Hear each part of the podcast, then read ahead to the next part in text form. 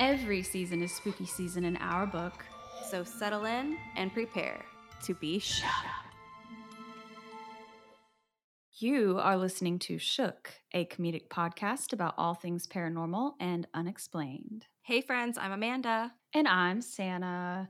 And fun fact, today I'm trying out my new earbuds because my industry standard headphones always squish my face and they hurt my ears. And so I just wanted to try something different and hopefully it works. And if it does, then I'll probably just keep doing this from now on. But I'm really excited about it because maybe I can have some comfort in my life for a change.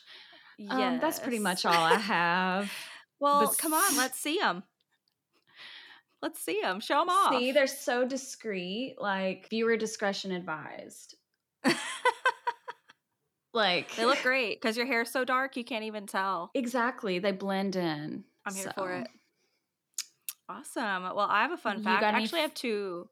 Go ahead. Oh, I was going to say, you got any fun facts? Yeah, I have two. I have two fun facts. First one is short and sweet. All I have to say is holy guacamole to the season 2 finale of Yellow Jackets. I'm shook, for lack of a better word. I'm shook. I am so behind on Yellow Jackets, but you know it's really funny. I was talking to my mom the other day, and she was like, I haven't heard Amanda talk about Yellow Jackets on the podcast in a while, and I would really like to hear what she has to say about it because she is caught up, honey, and she needs somebody to talk to about it because it ain't me because I'm behind. Okay, well, I don't want to spoil it for you or for anyone who's listening, but I will say, you might want to come correct the next episode because we're probably going to spill some tea. Santa, I need you to get caught up. I'm glad your mom's caught up because holy shit, this show, I don't even know what to say. My friend Brooke told me that there might be, spoiler alert, there might be a bonus episode coming out between season 2 and season 3. I saw that online after she mentioned it because I wasn't sure if it was true or not, but I kept finding things substantiating the claim. So fingers crossed and buzz, buzz, buzz.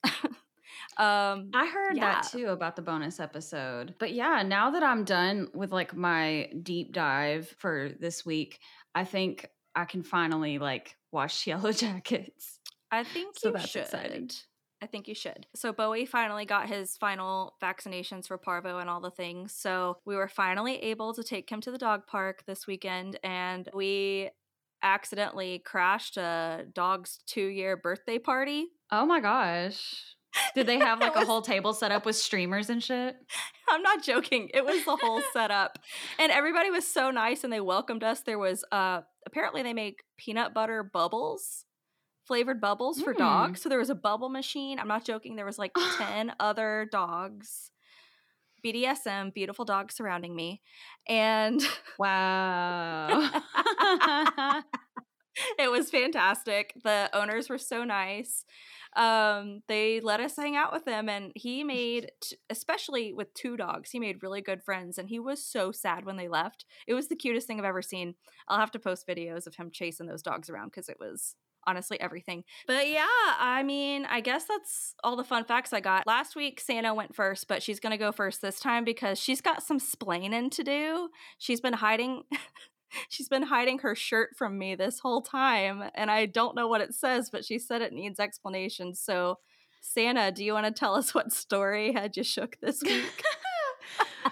Yes, I really do, just so that I can finally like sit up straight. It doesn't say anything. It just has this logo. It might not be appropriate. I mean, it's not inappropriate, really, but like also it needs context, or else it's like, what's the reason? So the story that had me shook this week is the whole rabbit hole that I have been down just to learn if the Playboy Mansion is haunted.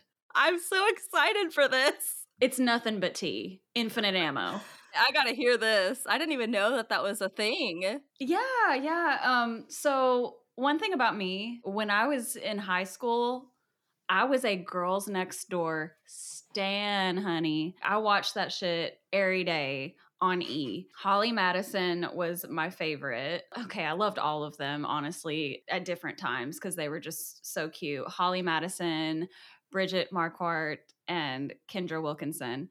They were the Girls Next Door. And they were three of Hef's girlfriends at the time. Three of Hugh Hefner's girlfriends at the time. They call him Hef. Everybody calls him Hef. I'll probably call him Hef throughout this storytelling. But yeah, so I stanned that show. And like one of the standout episodes for me was this episode they did called Ghost Busted. And it was in season 1. So the show came out back in 2005.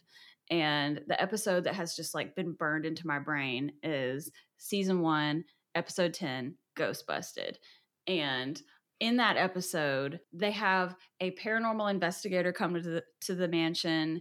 They have a medium come to the mansion and they do a seance. And then there's this whole big legend that has stood the test of time that goes all the way back to when the mansion was first built and its original owners. And so I recently started listening to the Girls Next Level podcast hosted by Bridget and Holly, my queens. And I was like, oh my God, I fucking love this podcast. It is so funny. And it's so like you're listening to your friends reminiscing about stuff because I watched every episode of that show. So I was reminiscing with them, listening to it. And they got to episode 11 of their show called The Real Haunted Mansion. That's the name of that episode. And they kind of like go through and reminisce about that episode as well as their own experiences in the mansion. And so before I get into the legends, I suppose I should tell you some Playboy history. Okay, so a little bit about the history of Playboy. So the first issue of Playboy came out December 1953 when Hugh Hefner was only 27. He worked really, really hard to get that magazine out. Fun fact, it was originally supposed to be called Stag Party. I don't like that. I don't like it. Stag Party. No, it's not giving what it needs to give.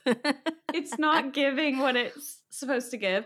And the mascot originally was a moose or whatever, like a stag. And it's like, this is better.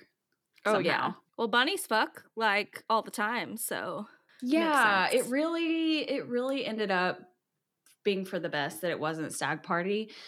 So you want to know the reason why they didn't name it Stag Party? Because one thing about Hef, he was like, I want it to be named this. He had already mocked up the whole like issue of the magazine, like, and spent a lot of time doing page by page Stag Party. But then he got a cease and desist from Stag magazine, which was a hunting magazine. And they were like, what you're not going to do is copy us. So you're going to have to figure... Yeah, you're going to have to figure something else out because at the time, nobody knew what this was. And Hef had just been cobbling together the financing between him and his buddies who were in the creative space. He cobbled together a great group of creatives to make this happen and investors, and his mom even threw in some money into the pot. So it was just a cobbling together of things, and nobody gave a shit about it yet. So it was very easy to send a cease and desist and for him to be like, okay, well, we can't fight this. We don't have the resources to fight this. So anyway, it became Playboy. The coolest part about this backstory about the inception and creation of the first issue of Playboy magazine is that the first cover girl of Playboy was Marilyn Monroe. But the fun fact about that is that she didn't actually pose for the magazine. She wasn't photographed by Playboy photographers in a Playboy studio. The way that Hugh Hefner acquired her images for that issue of the magazine was through a calendar company, because back then pinups were all being photographed and sold to calendar companies. And that's kind of how pinups were being distributed and seen by the masses. And so he went and found the person who had those photographs of her back when she was Norma Jean. Mm-hmm. It was back before she was Marilyn Monroe when she took these naked photos. And he found the man. The man was like, it's going to cost you $500. And Hef was like, I'll give you $400 for it. And then the guy was like, okay. Not this $100 haggle. He went in there actually like with a $1,000 budget for the photos, and he was prepared to spend way more than what he ended up paying, but he gave the guy $400 and then he got the photos and the negatives and everything, and he had ownership and creative license to use them in the magazine.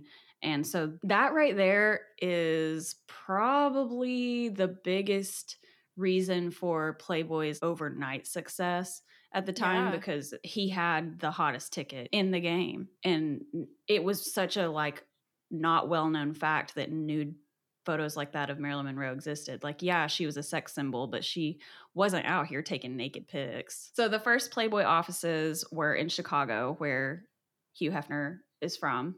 From there, he ended up purchasing the Chicago Playboy Mansion, which is the first Playboy Mansion that actually ever existed. And this was like a, what was it, like 70 rooms or something? It had a shit ton of rooms, and he lived there on the main level, and he also used the place to work out of. Backing it up a little bit, the reason he had to get the Chicago mansion was because he had developed an amphetamine addiction and to Dexedrine. So he was an Energizer bunny. He was going hard in the paint, staying up like 24 hours a day, just like working. And he was expecting everybody else to be on his level, wanting them to be working alongside him late as fuck in the night. And they were like, we have to go home and go to bed. And he was like, why though? And they were like, not everybody's on Dexedrine like that. He really stayed overnight in the offices a lot anyway, just to like be close to his work, because he was just working all the time. And so purchasing the Chicago mansion kind of made it possible for him to have a place he could consider his home, but also have offices in there too. So they still had the official offices, but they also like had a lot of work going on out of the mansion, as well as a lot of parties. There was also, of course, the first Playboy Bunny Club that popped up in Chicago, which we all know about the Playboy Bunnies, I'm sure, but they were waitresses, basically. They would serve cocktails, cigarettes. Eventually, they started serving food to the key holders, and the key holders were the VIP people that were allowed to come to the club, and they were all people with money. And bunnies lived inside of the Chicago mansion on the second floor. Like they all had their own apartments, and they paid $50 a month rent for those apartments in the Chicago mansion, which is like $420 in today's money. Oh my God. That's crazy. $50 plus aside a little, you know. So it's like, I'm paying for this. Okay, cool. Cool.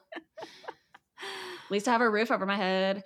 No, but actually the bunnies made so much money. Hef joked to like one of the high rolling key holders in his club that the bunnies made more money than that guy did. Oh my God. But that's neither here nor there.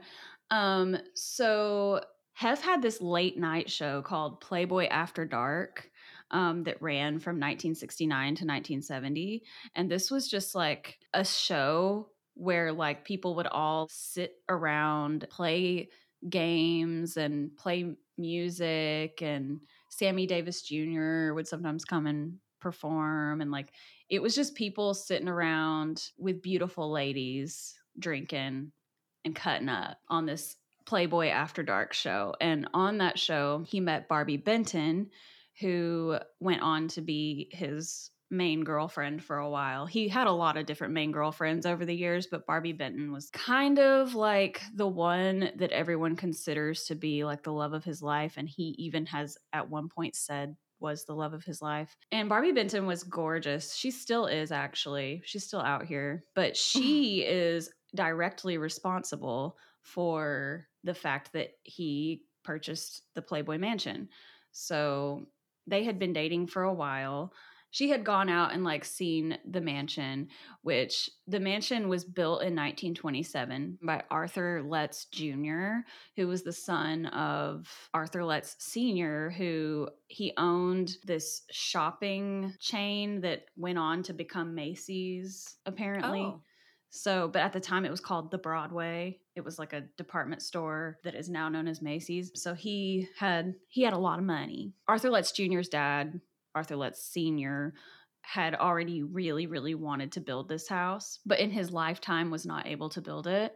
And so his son went on to do what he wanted.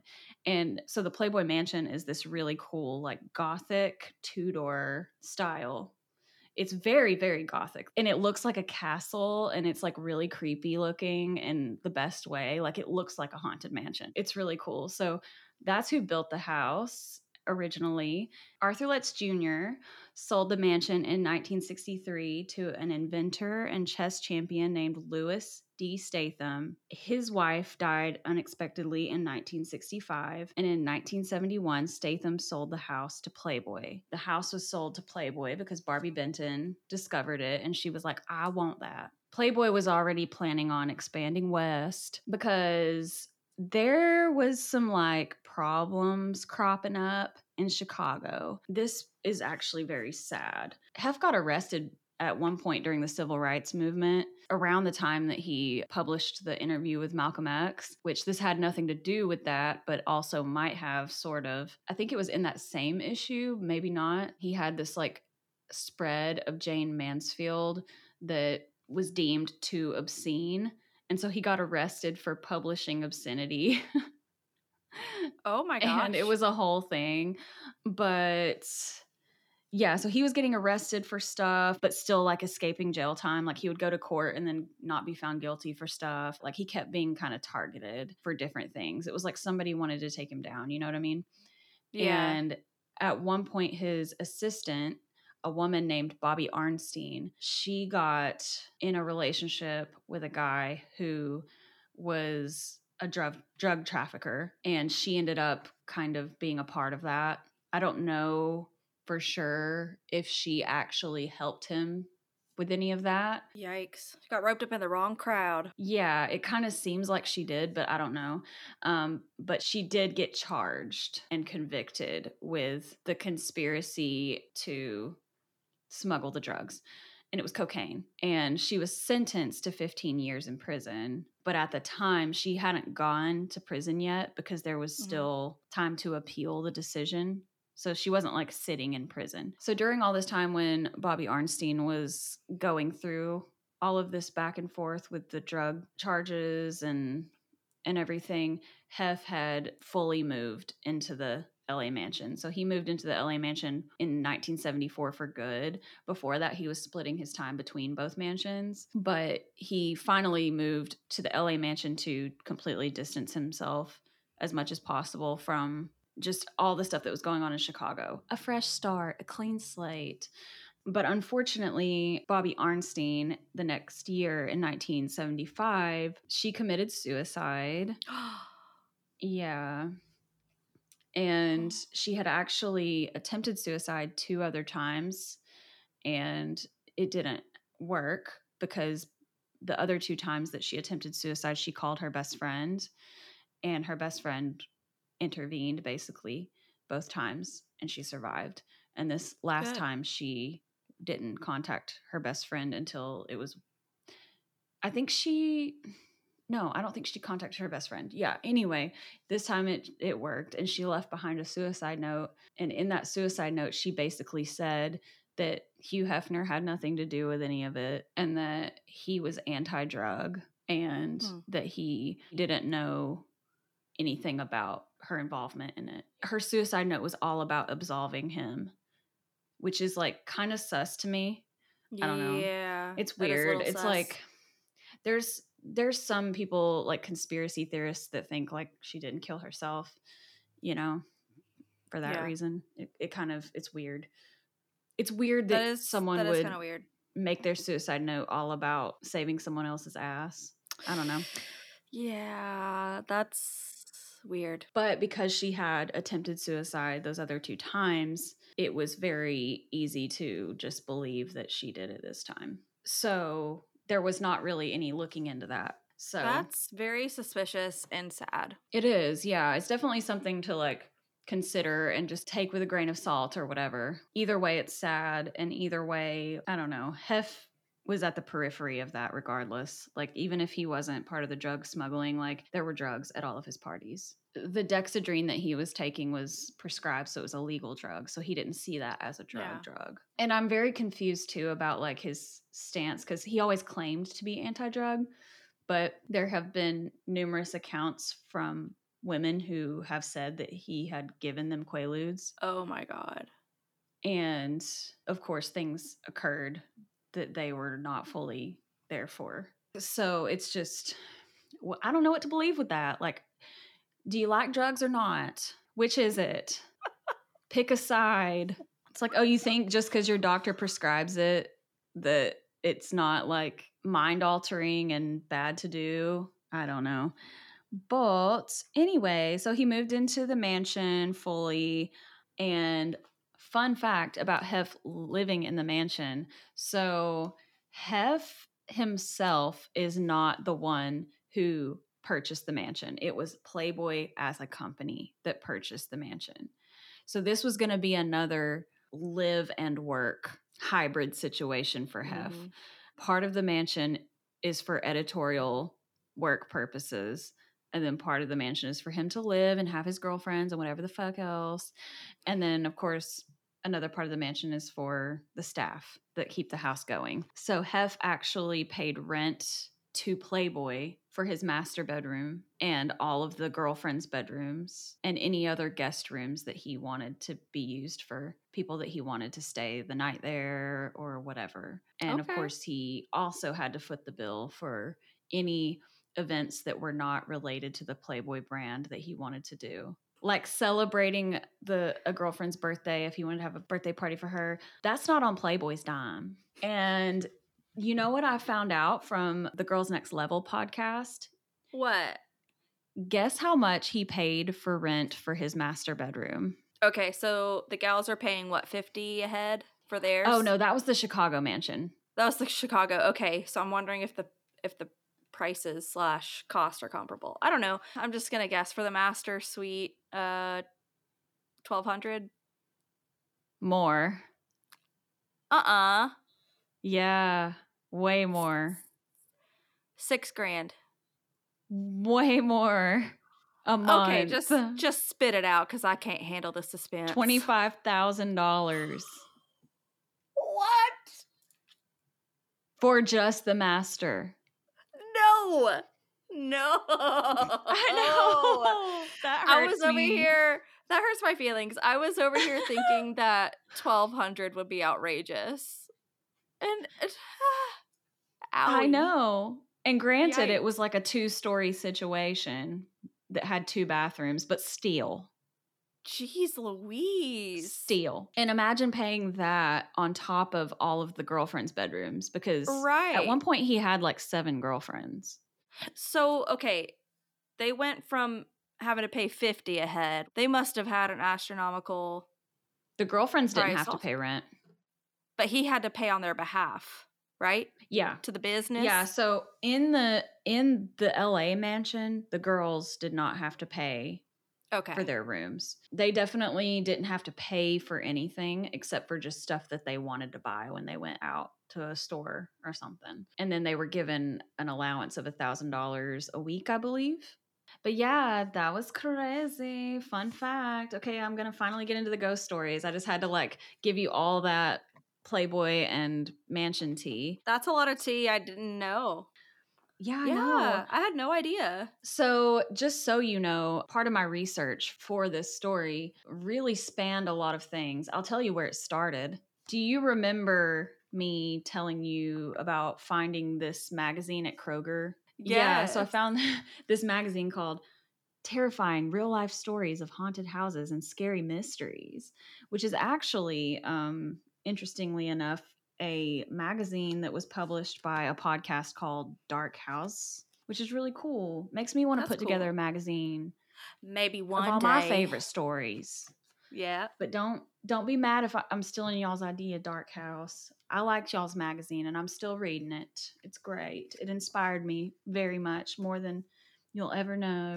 But anyway, so from this, I was like, oh, the Playboy Mansion, that would be kind of iconic. And then I entered into an overwhelm of information, starting with, of course, Girls Next Level podcast. Like I said earlier, like I was already listening to that and I was already rewatching Girls Next Door, and then seeing this and seeing the Playboy Mansion being mentioned in here, I was like, okay, so many synchronicities are telling me to do the Playboy Mansion right now. And then I watched Secrets of Playboy, an A&E docuseries that you can watch on Hulu. And that is an expose of Playboy.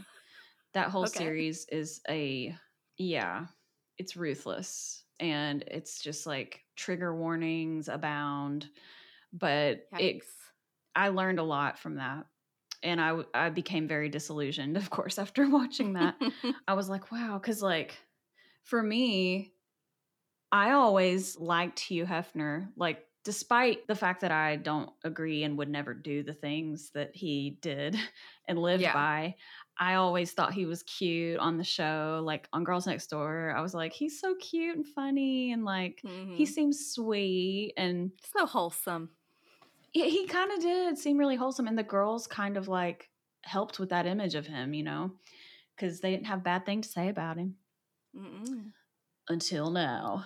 So yeah, Secrets of Playboy, I recommend to anybody that likes history because it's great, but also upsetting. And then I also watched the Playboy Murders on Discovery Plus. I'm sorry that this story is all over the place, but it's like I can't tell these like fun ghost stories without acknowledging the fact that like people have died over the course of history being associated with Playboy, and Playboy is not directly responsible for these people's deaths. The people that died in the Playboy murders, clearly like they were murdered by actual like murderers that had nothing to do with Playboy, but their affiliation and proximity to Playboy is what put them on the path that they were on to be where they were, to have that happen to them. Because like the women that were murdered in the series, they are women that were like in most cases discarded by Playboy for whatever reason and just given back to the streets. You know what I mean? Mm. Oh, I listened to, so Bridget has another podcast called Ghost Magnet. And you know that gif of Charlie on It's Always Sunny in Philadelphia with all the like red string and like the shit? That's me right now trying to like connect these dots.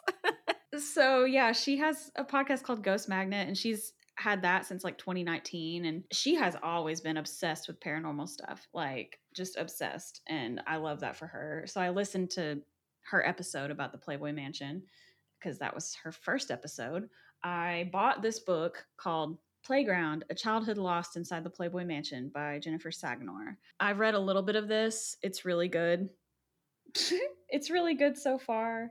I can't wait to read more of it. She's featured in the Secrets of Playboy series, and she spills some crazy tea, bro. She's seen it all as a kid. Because the thing about it is, if you're a kid growing up in a mansion like this, I bet people did so much shit around her thinking that she wasn't paying attention. You know what I mean? Thinking that like, oh, she's a kid. She's just like in her own little world doing her own thing. No, she remembers. She remembers what y'all did.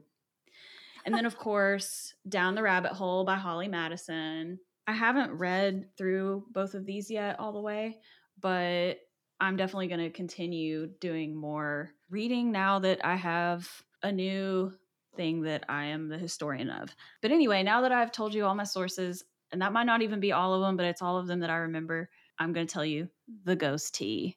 Going back to the Girls Next Door season 1, episode 10, Ghost Busted, which came out in 2005. That was my first exposure to Playboy and the Playboy Mansion and the fact that the Playboy Mansion could be haunted. In this episode, Bridget says that one of the oldest ghost stories is that the mansion is haunted by Mrs. Letts, the wife of Arthur Letts, the original owner of the mansion. The legend is that she jumped from an indoor balcony and onto the marble floor and died. Bridget's, Ooh. And in the episode, they show the balcony and the marble floor where it could have happened. Bridget says many have complained of hearing odd noises and seeing things, and she herself once saw who she believes to be the ghost of Mrs. Letts standing in her bedroom doorway. And that was on that episode. In that episode, Holly also mentions that she was sitting on the bathroom floor. I don't know if it was the master bathroom floor, probably. She was like reading a book in the bathroom floor for some reason. I don't know. And the toilet just flushed. I don't know where. I don't know why she was sitting in the bathroom. But honestly, Holly was like very traumatized while she was at the mansion. So she might have just been in there trying to have a moment of peace. So I believe it. I'd be doing that sometimes. I'm not even going to question it, really. So in the episode, Bridget hires a paranormal investigative team to see if the mansion is haunted. And then she also hires a medium to do a seance. So first, the paranormal investigators arrive, and that was Dr. Barry Taff and Paul Clemens, which I guess like at the time maybe they were like popular in the area for doing ghost investigations. And they brought out some of their 2005 era ghost equipment to like walk around the house. Like one of them was this thing called a infrared laser thermometer. It's really just like a thermometer, but like they were just like beep beep beep beep, like doing. We have all one around. Of those in my kitchen. We have one. We use it to temp food all the time. Yeah, they were like beep, doing it all around. I don't see that catching a ghost though. That's a little bit. It 2005. Really didn't. It wasn't. It just wasn't spirit box enough for me. Yeah, it's not giving high tech like it needs to. It was giving 2005 though for sure, and he was just like booping it around and seeing what the temperatures were, and then around Bridget is where like the temperature was always the highest, and then also like they went over to the balcony where Mrs. Letts allegedly jumped, and it was like high temperature there.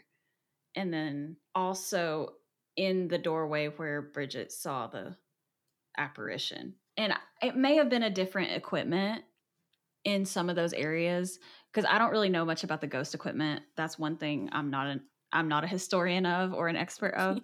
The ghost equipment really confuses me. But they pulled out all the stops with their equipment and they were like, boop, boop, beep, beep, beep, beep.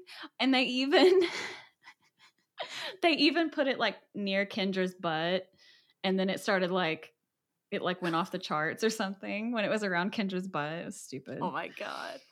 Honestly, like nobody was really that impressed by the ghost hunters. Bridget even was just like, everybody was like, what was that? Just giving them the side eye. Like, what are you even doing with this kitchen thermometer? Yeah. They were just kind of like, okay, because they were just being so theatrical about it. But like, I feel like they were just trying to play up the stuff because it was on the show. And also Bridget was so excited. The other girls were so bored and didn't give a fuck. But like Bridget was so excited about the ghost hunt. Like she was just like, oh my God, you guys. Because she has like this cute little like baby voice that is just so adorable. She was like, oh my God, you guys, I'm so excited. Thank you for coming. I hope we can find something. Like it was just really cute. And then so basically like they were just like playing it up for the show, it seemed like. And then also we found out another ghost story was that allegedly Panda, which was Holly's Pomeranian, and Holly had multiple dogs, but Holly's Pomeranian Panda was seen by a butler being pet by a ghost in the library. Ooh. Ew. And I don't know how they interpreted that as being pet by a ghost, but I think I've heard this story told on their podcast as well. And they were saying that the dog was usually very much like kind of like hyper and never really like chilled unless somebody was petting it or sitting next to it and petting it, you know, and it was just kind of like a very hyperactive dog. And so when the butler saw it sitting and was just kind of, you know how dogs will like have their head up if someone's like petting them and like, you know, leaning into it. And that's, I think, what the dog was doing. And so the butler was like, what you doing? Pet by a ghost or touched by an angel. More on that later. It could have been either. If I ever see Bowie doing that, I'm going to be like, oh, okay, babe, we got to move. But one thing's for sure, it was something supernatural. I don't know. I don't know if that's for sure, but maybe. You decide.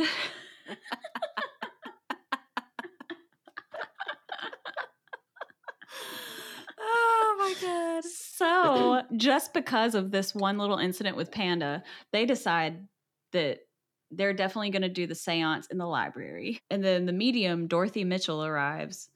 Holly says, I desperately want to be a catalyst for the haunted. I want to see ghosts, but I never do. I desperately want to be a catalyst. And the reason why I wrote that down was because I thought that it was giving aliens come get me. And Kendra is 100% skeptical. Like, Holly wants to believe, but just like doesn't. Kendra just is a hater kind of in this episode. The whole time she's a hater, but her commentary is really funny. Like when she's making fun of the ghost hunters and stuff. And she makes fun of the medium too. She's always like, she's full of shit. She's 100% skeptical. Bridget is 100% a believer and is the most excited about all of it. Hef asks if they're allowed to drink during the seance to bring some good spirits to the table. Ba-dum-tsh. That's what he says. I love it. He was like, are we permitted to drink during the seance? He did it with his whole chest, you know.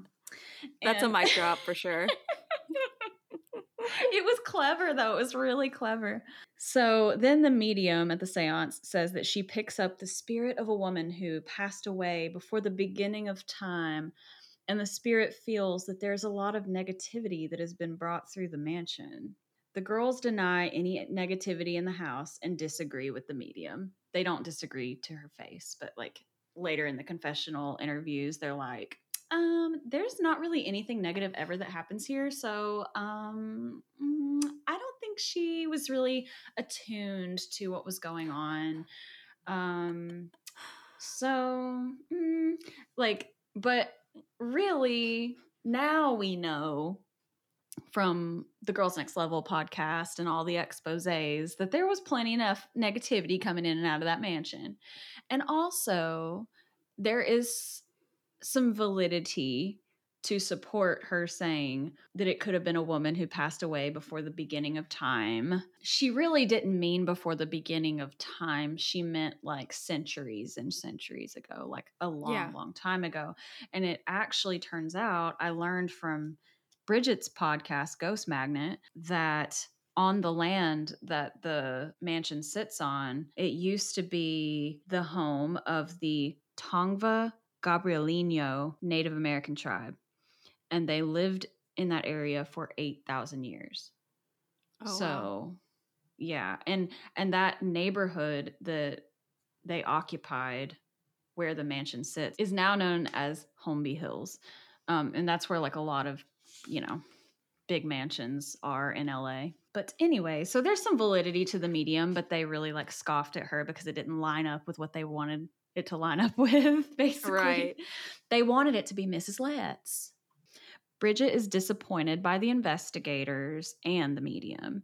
And at the end of the episode, Hef shows the girls a silent horror film that he made back in high school called Back from the Dead. And it's actually like very well produced. And there's this whole story and there's like special effects. Like he's in the background, like, telling them all the behind the scenes tea about the movie while they're watching it. And he was like, yeah, we used chocolate for the blood and everything. Oh my God. And it's super cute. And it's funny because Bridget says that she's disappointed. And she said that Hef consoled her by showing the movie. Oh my God. She was like, it's okay though, because Hef consoled me by showing me the movie he made when he was in high school. Oh my God. I love it. So funny. You're going to have to console our patrons with your horror films. You know what? That is one place that I would be down to put those. They could live there. That's right. They could. Let's do, what? Yeah. The Girl in the Photo. Classic.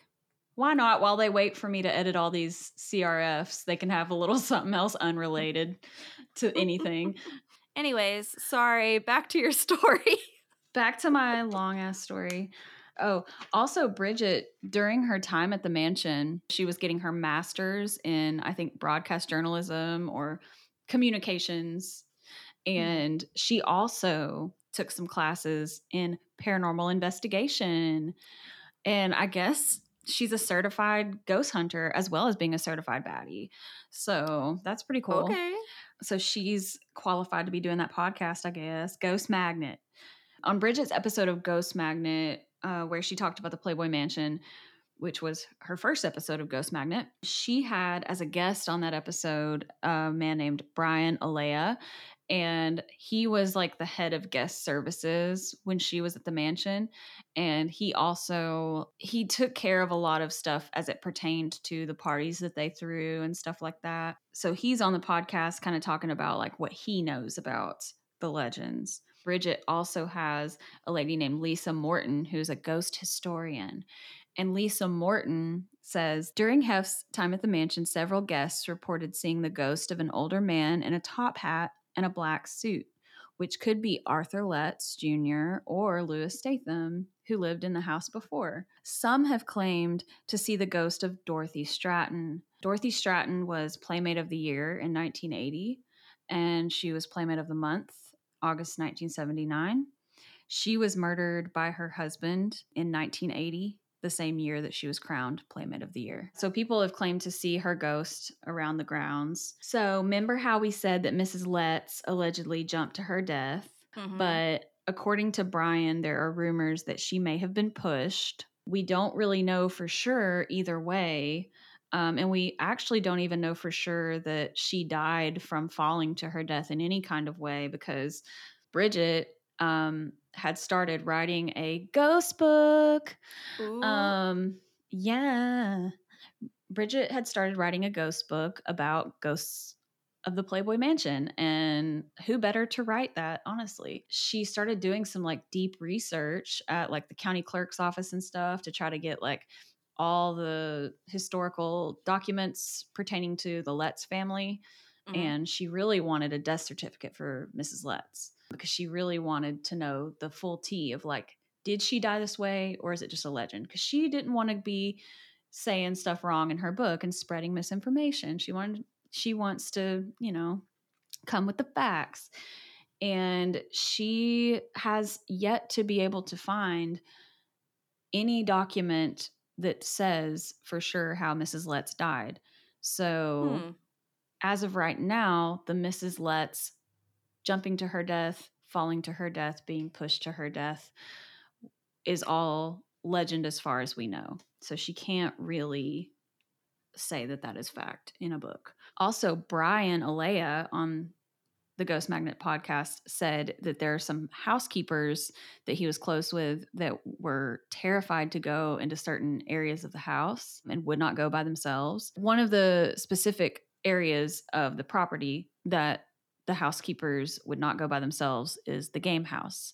And the game house had pinball machines, like Pac-Man, and like all those kind of like arcade style game cabinets. And they would always make sure that a butler went with them, because when they were in there, like doors would slam out of nowhere. The machines would turn on and off by themselves, like out of nowhere. And it would just like startle them.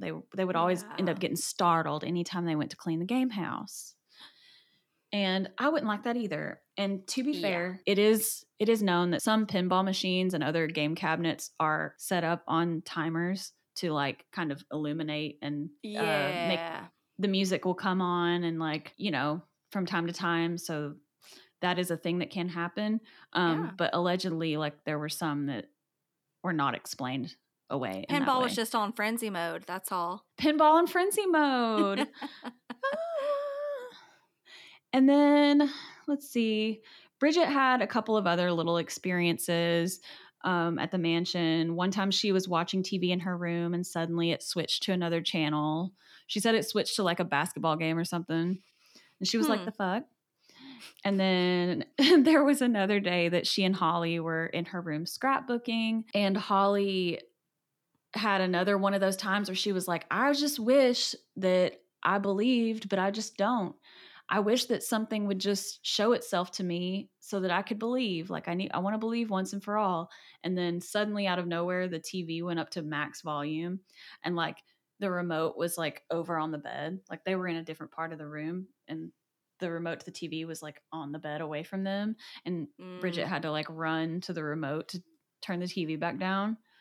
And so that was like a moment that Bridget feels is like a, you want a ghost? I'll show you a ghost. Yeah. For Holly. So Bridget ended up, by the time she did the Ghost Magnet episode, she has a different idea of who that woman was standing in her doorway now.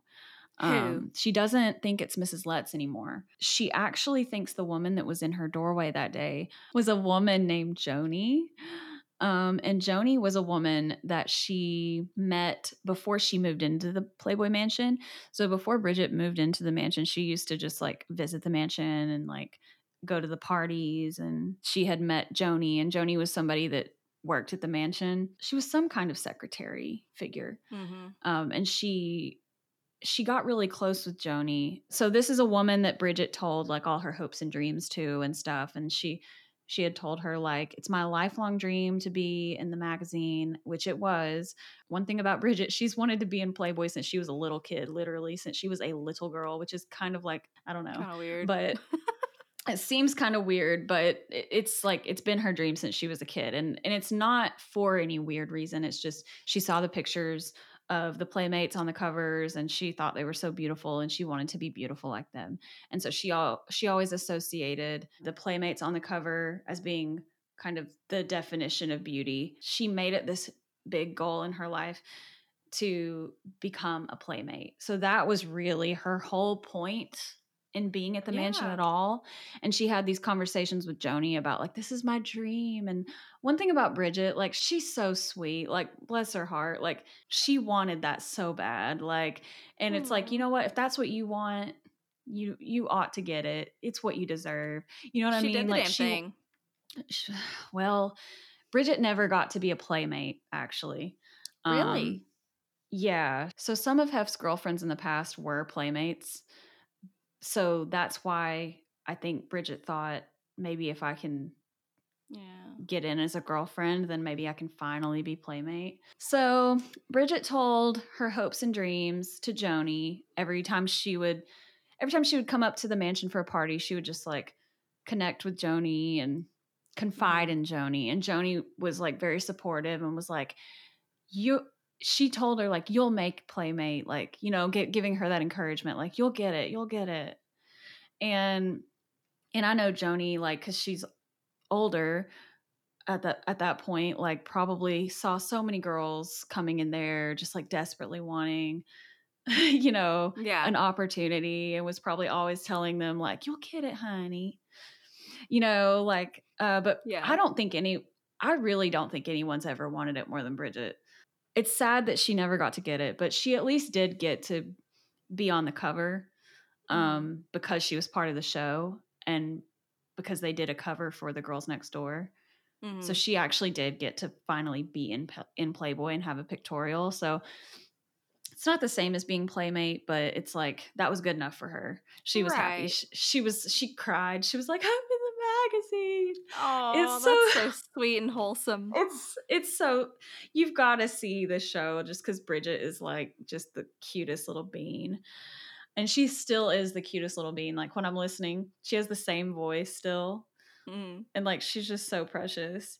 Anyway, Joni died at some point between when Bridget was just visiting the mansion and when Bridget actually moved in as a girlfriend at some point during that span of time.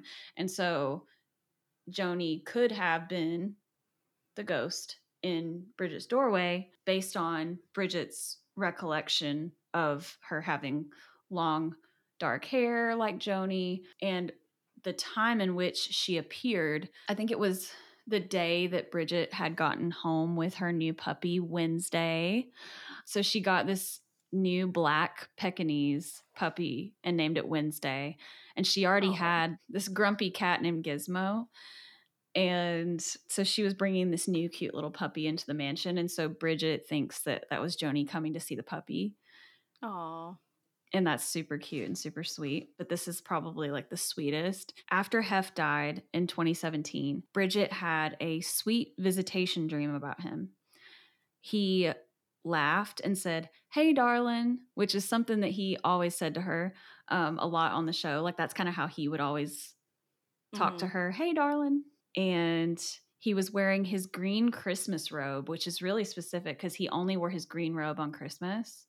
Usually he wore like a purple robe or a red robe like interchangeably. And he gave her a warm hug, and like she actually got a really good like send off kind of moment Aww. With him after he died. It's really sweet. Aww. But yeah, so I don't know, like there's definitely, there may be more to uncover on that, but I think I've done as much as I could on. Damn, Hunty. That was awesome. Yeah, that's the ghost tea that I was able to uncover for the most part. And honestly, like in going down this rabbit hole, I've learned like so much about the history of Playboy, which is good and bad. There's a lot of good and bad associated with the brand and with the man. On one hand, I will say one of the best things to happen from Hugh Hefner and the magazine is progressing as a society beyond segregation. Playboy and Hugh Hefner were very anti-racism and very inclusive of people of different races in the magazine. But yeah, like he's always been super inclusive, and he would have like Ella Fitzgerald and wow. just all types of different people like play music in the clubs. And so that, so cool. And also the featuring of Malcolm X in the magazine. And he did a lot to further the civil rights movement, honestly, and to try to like normalize in America's consciousness that Black people can just coexist. Like, right. So that was a cool thing. And then also, of course, it's really ironic. It's really fucked up and ironic, the way that he was able to both progress forward women's independence and liberation and everything, but also regress us in the same breath. Right. Like, it's really like just this really fucked up thing. It's like, yeah, we got the freedom to be openly sexual and express ourselves at the cost of being drugged and raped and objectified. Yeah. And just exploited.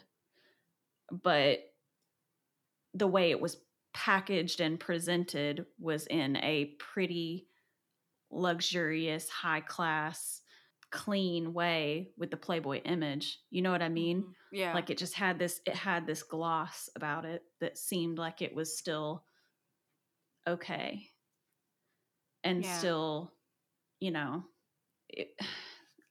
it's weird. It almost feels like, I was talking to Danielle about it yesterday because she's watching the Secrets of Playboy series now. It's like Hugh Hefner successfully like gaslit society yeah. for like this entire time. What I think about him is that he started out with like good intentions in the beginning when he made the magazine. He started out with a good idea.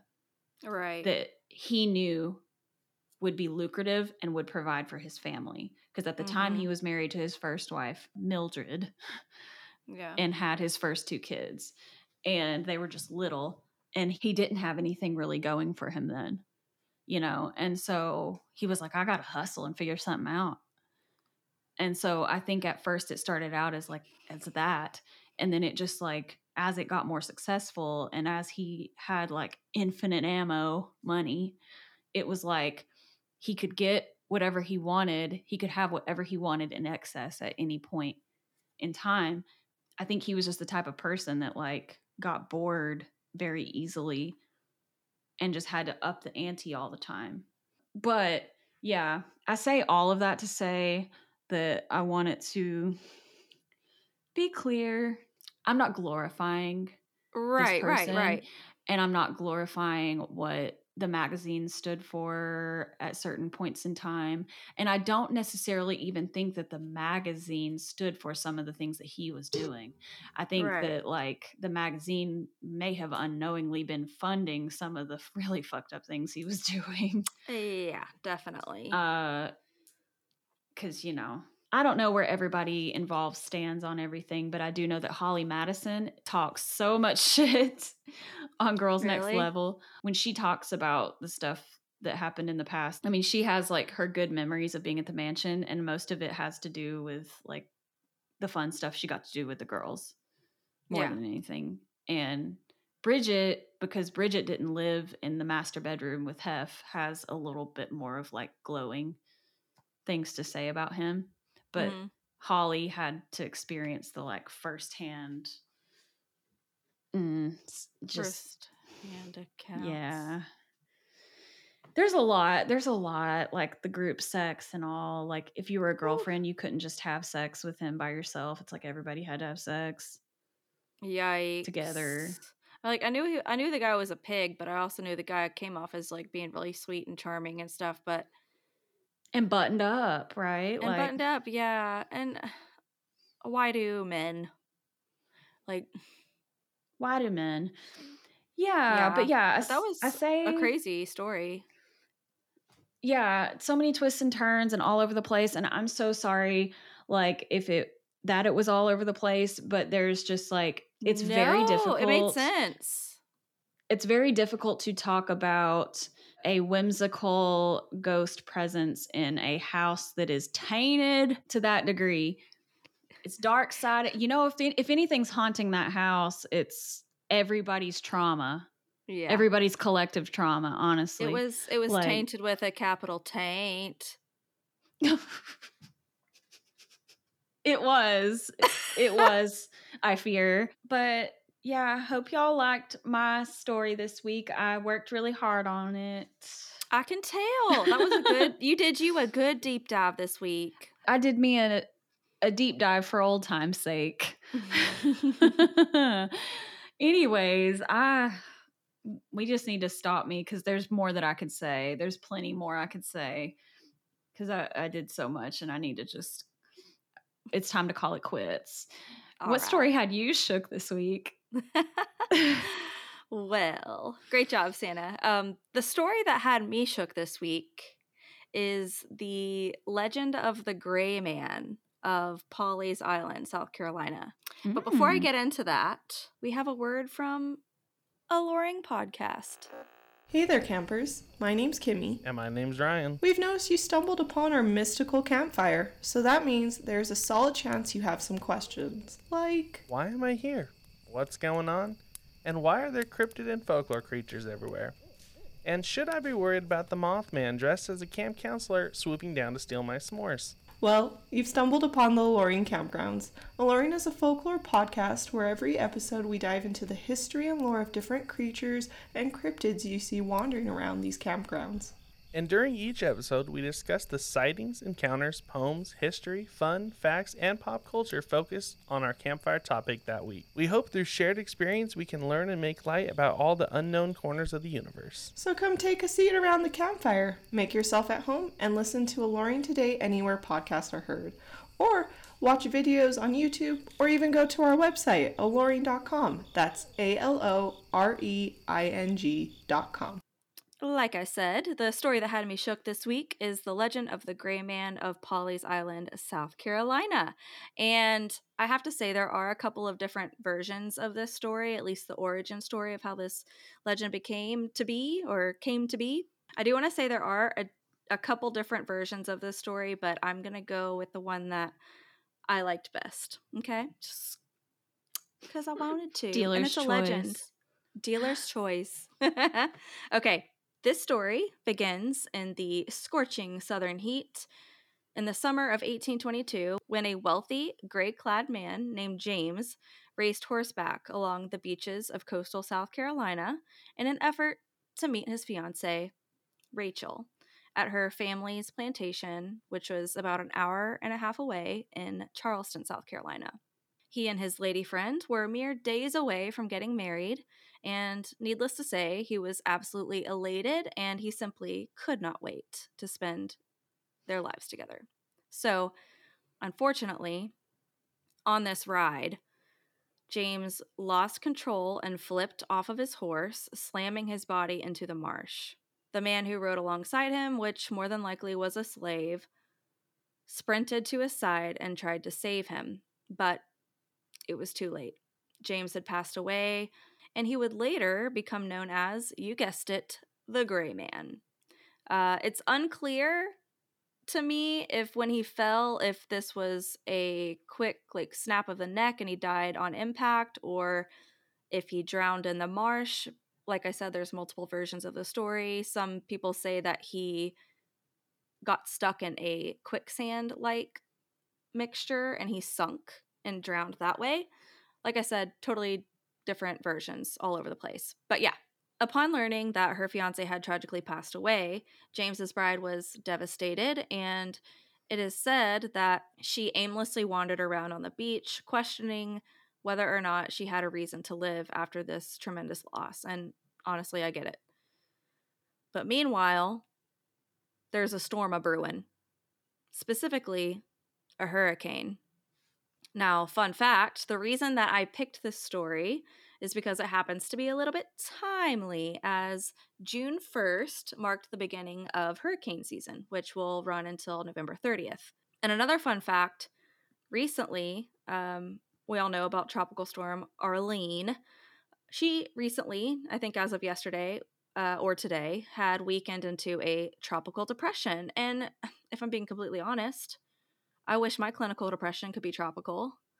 That sounds a little bit more fun, I guess. I don't know. Oh, my God. Like, if I'm going to be mentally ill, I want to be mentally ill on the beach. I don't know anything about this Hurricane Arlene, but we love to see Arlene being a choice name. Arlene. Oh, no. Arlene. My earbuds went out. Oh, my God. Can you hear me now? Fucking hell. I got to switch. Oh, my God. Well, it looks like we're going back to old trusty. Fucking hell. At least I got to be cute during my story. Yeah, you were cute during your story, and you're cute now, too. If you are watching on YouTube, as you can see, Sannah had to switch on to the original gangster headphones. The industry standard. But yeah, like I said, if I'm going to be mentally ill, I want to be mentally ill on the beach. Thank you. Anyway, back to the story. James, a.k.a. the Gray Man, allegedly appears before hurricanes to warn the locals to leave before all windy, stormy hell breaks loose. And with that said, as his fiancée Rachel is actively questioning whether or not she wants to go on living with this broken heart, as she's going through this, an apparition of her beloved appears along the shore, only to suddenly vanish before her eyes as she runs to embrace him. So later that night, Rachel goes to bed. She's tossing and turning, probably having a visitation or a dream, a nightmare, whatever you want to call it, of her former lover, now deceased, whispering a warning to her.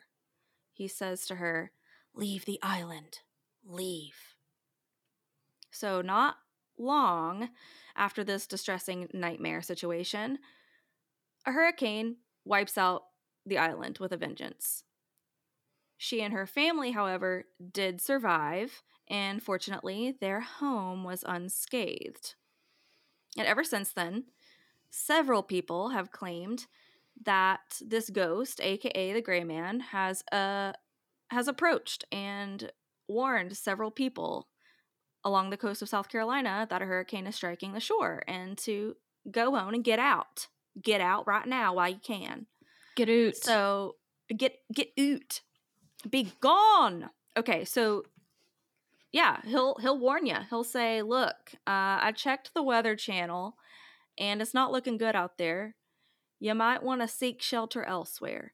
And some people listen, some people don't, I guess. But anyways, they say if he appears to you before a hurricane, your home, like his fiance's home, will be spared. So he's a harbinger of good news, not bad. Yeah, there's a storm coming, but since I'm here looking at you, talking at you, you're going to be fine. A harbinger of you're spared. You're spared. You're out. No, you're spared. Yeah. So yeah, rather than being a harbinger of death, the Gray Man is a kind spirit Some say he's a guardian angel who just wants to warn you of the storm ahead. And if you are #blessed enough to see him, you can rest assured that you'll have a place to live once the storm passes. It's giving best weatherman of all time. I really wish, this probably didn't happen, but I really wish he would have grabbed his chest, clutched his chest like Karen Smith in Mean Girls and said something like, there's a 30% chance that you're already dead if you don't leave right now. Yes. If you don't leave right this millisecond, you are done, honey. Like, don't even try me. So, yeah. Basically, the gray man needs to get up in front of that green screen and show every other weatherman out there what's what. I digress. Here are some of the encounters that people have reported over the years. In October of 1894, a farmer was herding his animals to safety when he saw a mysterious man clad in gray. The farmer's puzzled because he's out here freaking out about the storm that's coming. Meanwhile, Gray Man's just chilling and just standing next to him, awkwardly looking at him probably. And so the farmer is looking at the Gray Man, and he's probably gesturing. I imagine him gesturing like confused John Travolta in Pulp Fiction. Mm-hmm.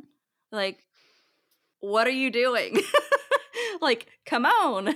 A storm's a-brewing out here. So, yeah, he's just sitting there, standing there like, NBD, no big deal, it's fine. And so the farmer, he probably didn't need the Gray Man to intervene because obviously he had seen some storm shit before, and he was like, gotta go. And after seeing the Gray Man, he did not lose his home. His property was safe once again. Then later, a man in 1954 had the Gray Man appear to him before Hurricane Hazel hit. And guess what? Not even this man's beach towels hanging over his beachfront balcony where he lived had moved.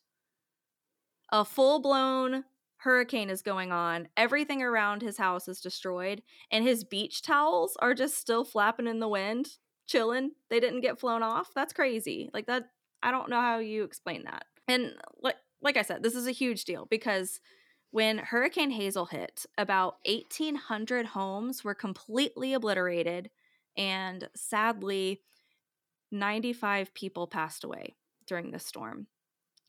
Hurricane Hazel did not mess around. Then again, in September of 1989, the year I was born, no big deal, Hurricane Hugo, oh my God, I'm so old. Hurricane Hugo made its grand introduction to the South Carolina coast, and the wind gusts for Hugo were as high as 145 miles per hour. Holy yikes, that's too fast for me. It's not for me.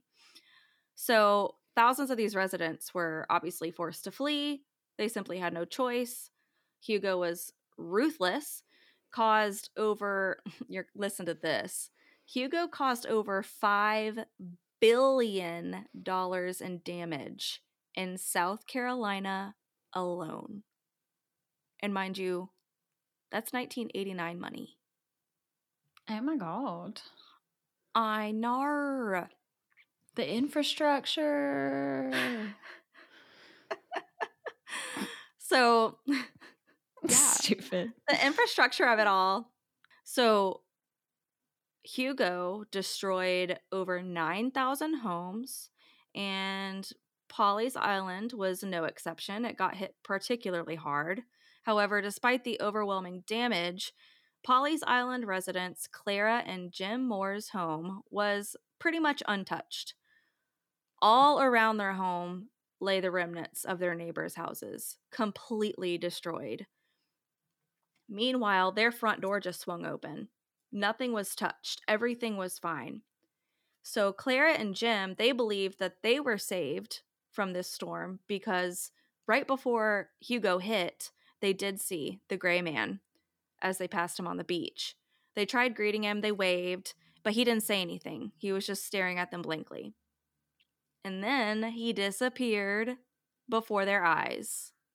So Clara, she stated that she didn't realize it was the Gray Man until he vanished. And Jim, her husband, said, and I quote, "I never believed too much in ghosts, but I've changed my outlook. I now believe in ghosts. After seeing one, you gotta believe." Preach it, Jim. Definitely. I mean, I see it and I believe it.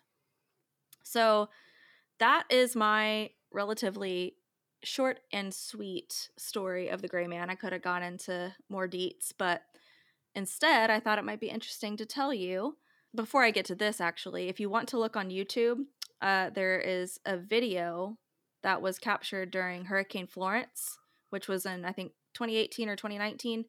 And you can see what looks like an apparition of a gray-clad man walking along the pier or the shore, wherever he's at. And that video is on YouTube. It's called "The Gray Man Ghost of Pawleys Island: Real Footage During Hurricane Florence," posted 4 years ago by the Ghost Guys Go channel. It's cool. It's pretty interesting. At first, I couldn't see anything, but I played it again and I said, "Oh, you just got to turn the brightness up," is all. But yeah, so rather than go into more firsthand/secondhand accounts of what happened with the Gray Man, people who saw him and everything, I thought it would be really interesting, since it is hurricane season, to tell you a couple fun facts about hurricanes. Oh gosh. Batten the hatches. So, batten the hatches. It's what? Funny that I told you to batten the hatches, like, earlier whenever we were talking about recording, and I was telling you to batten the hatches for my story, and yours is about hurricanes. And I just sat there like, I was like, I hope we don't have the same story. Which one day I hope that happens, because that would be hilarious. I found an article today, actually, from Forbes. It's in the science category. It's titled "Four Strange Things About the Hurricane Season Already." And this was published by Marshall Shepard, a senior contributor to Forbes. And I'm not going to read the whole article, but I did want to say a couple of things. In the article, they discuss the specifics of what's going on this hurricane season, along with some predictions. So some predictions that they have, and by they, I mean NOAA, which stands for the National Oceanic and Atmospheric Administration. They have some predictions for hurricane season 2023, and those predictions are: they expect 12 to 17 total named storms, and to qualify, the wind gusts have to be 35 miles per hour or higher. They also expect, from that number, 5 to 9 of those could become hurricanes, and to qualify as a hurricane, it has to be wind gusts of 74 mph or higher. They also say that we can expect 1 to 4 major hurricanes. So anywhere from category 3 to category 5, where the wind gusts are 111 miles per hour or higher. I know. The gusts be gustin', I guess. And in this article, there is a tweet from a man named Michael Lowry who says, "Of the 1,923 recorded Atlantic tropical cyclones since 1851, only 7 of them, including Tropical Depression 2, I guess they number them, so only 7, including Tropical Depression 2 today, have formed on June 1st. The traditional start of hurricane season is then. However, the article goes on to explain that June 20th is when you see, June 20th is when you see the first major storm generally." So that's hilarious. We're gonna have a blowout birthday for Miss Sannah. Birthday blowout. You know what's funny? What? I was born on a stormy night. Were on you? June 20th, 1990 at 10:35 p.m.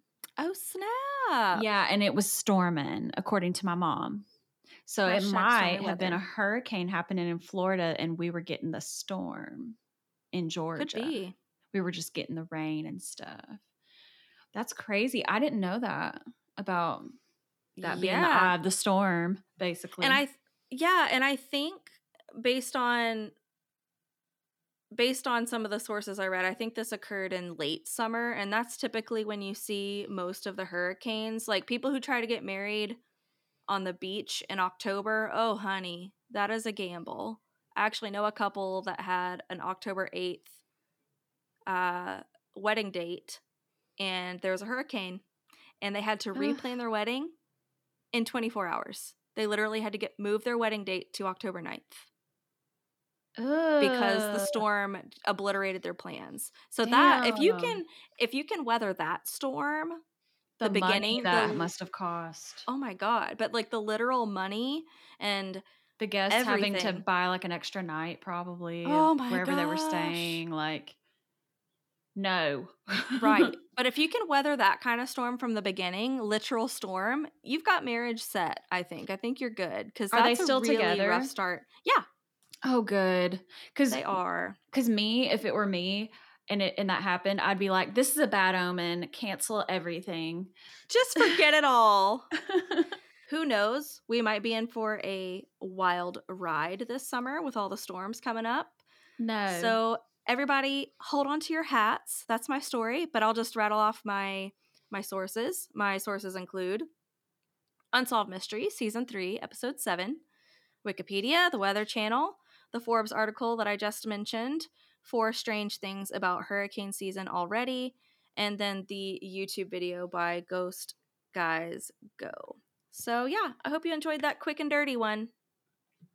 Well, good thing we're not going to the Bell Witch right on my birthday on June 20th. I'm not saying which day we're going, but we're going before my birthday. That's right. One day before my birthday.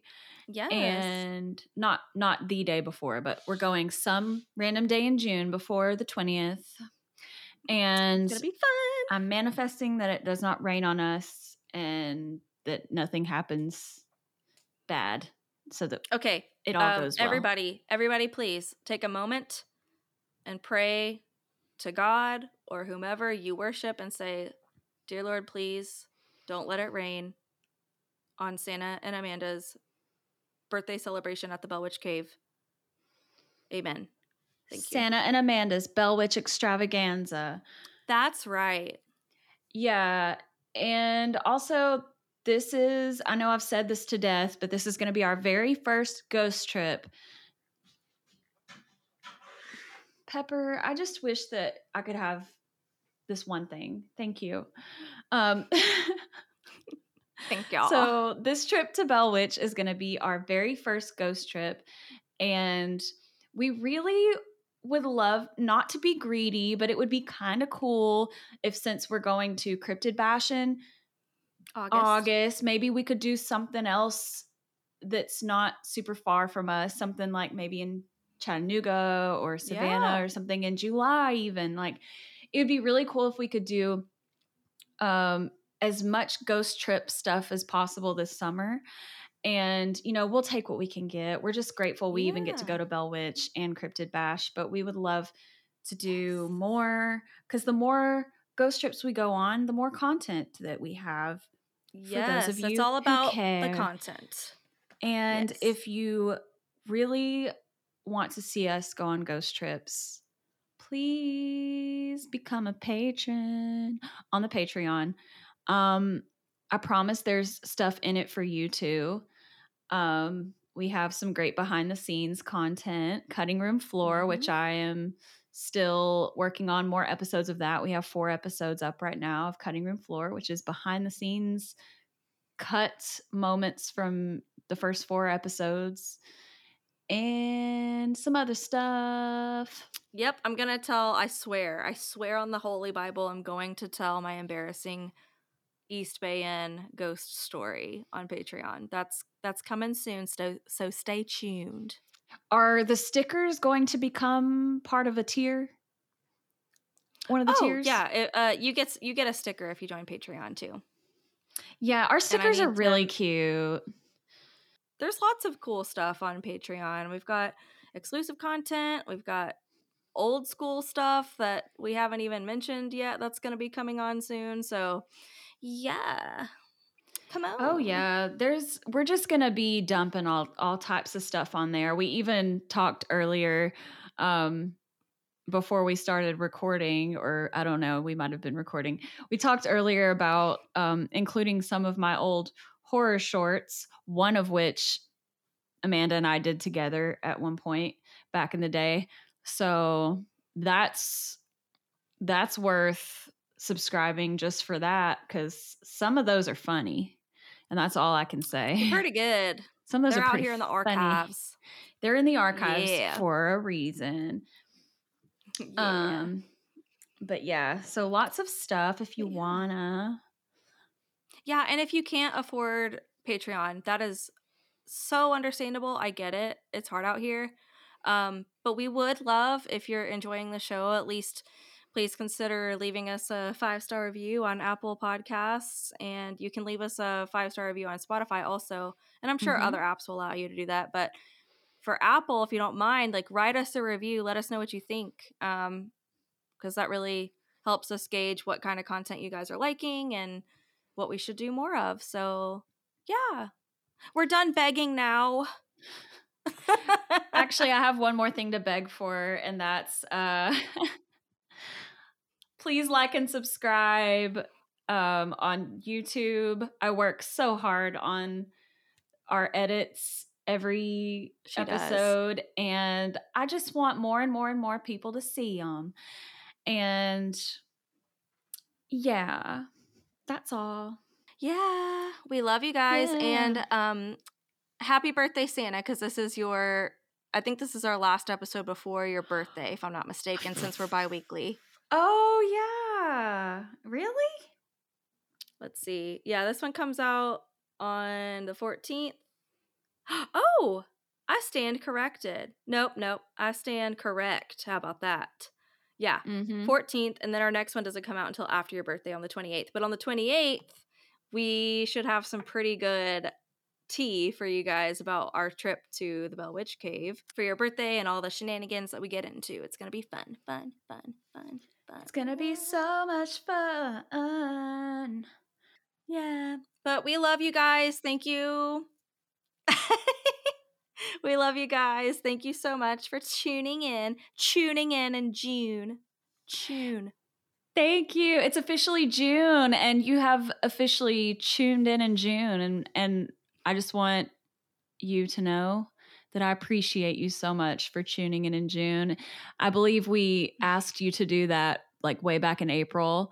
So like, you know, here we are. If you were listening way back then and you're still listening now, or even if you're a brand new listener just now tuning in June, like, we love to see it. Thank you so much. Yes. We appreciate even just listening at all. So, yes. We love you. Thank you so much for tuning into Shook. New episodes of Shook drop every other Wednesday on Apple Podcasts and Spotify, soon to be wherever you find your podcasts.